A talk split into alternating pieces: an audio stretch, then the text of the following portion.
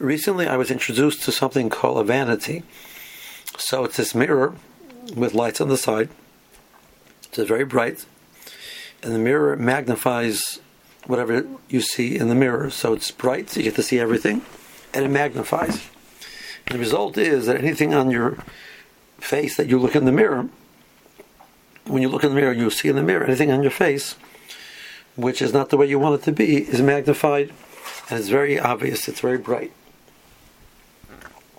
So, I wonder why would somebody want to look at a mirror, which takes everything which is not pleasant and doesn't look good, and magnifies it. Why would you want to do that? I think you'd want to not see it.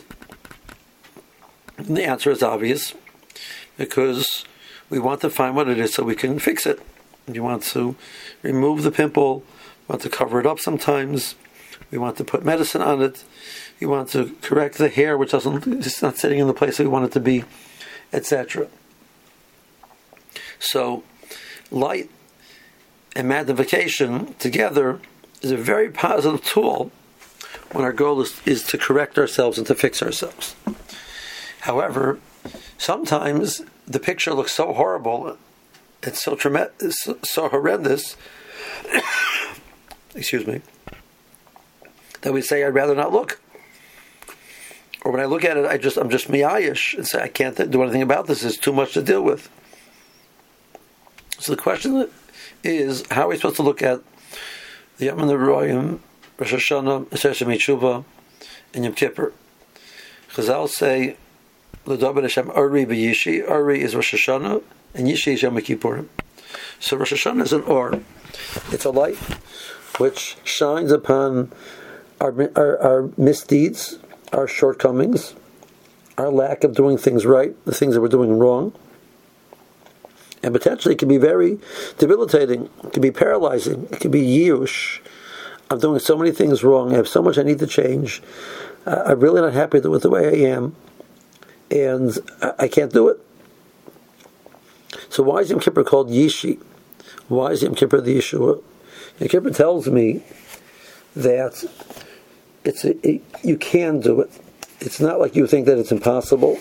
It's overwhelming and therefore just be miyayish. Rather, it says that you could correct, you could do, you could change.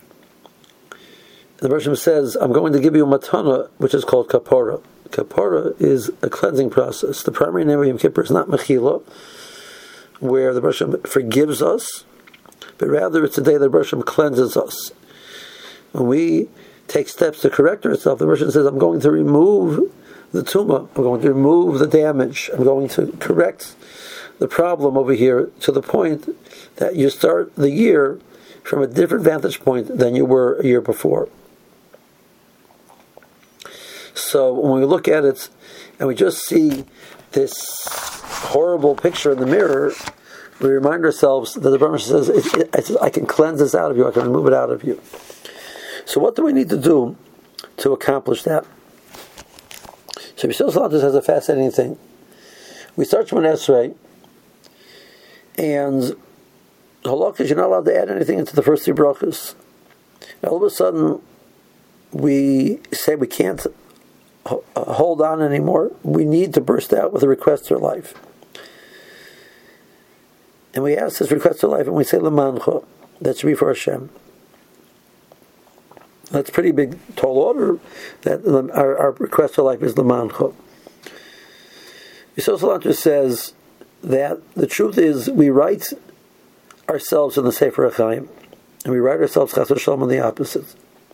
If, the difference in a chai and a mace is that a chai is growing, a chai is moving upwards, a chai is taking in nutrients and cr- producing something new. So he says if a person is learning Musar, working on themselves, so even though they're not going to fix everything immediately, but there is a belief in the process that eventually you will you will correct these things. So you are a chai. If, however, the person is not doing that, and the person is miyayish and says, "I give up," so the person is not a chai. So the decision of where you're written is not by where you are and how much you fixed already. It's whether you put in, in motion the process which will allow you to grow, allow you to become better.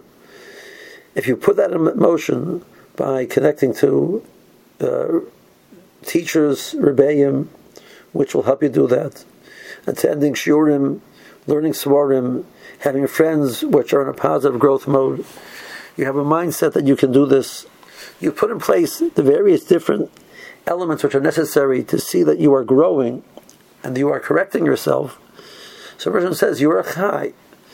You've set in motion the definition of what you want to do with your life. And you can honestly say that the Rosh I, I want my life should be something which is which is you, that you are going to be proud of. And I can say Lamancha honestly. So all we need to do is to put in motion a process of correction. And the Bershom says, if you do that, I will give you kapara, I will remove the tumah, I'll make it that much easier.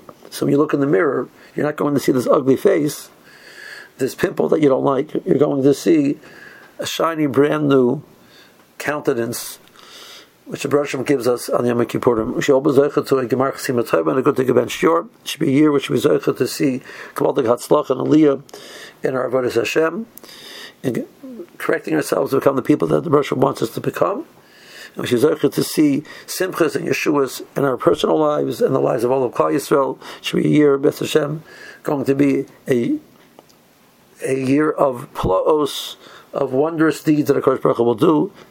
Tav Pei stands for Tehei Shnas Plaos, a year of wondrous deeds. Beth Hashem, we shall be Zeicha. Called to.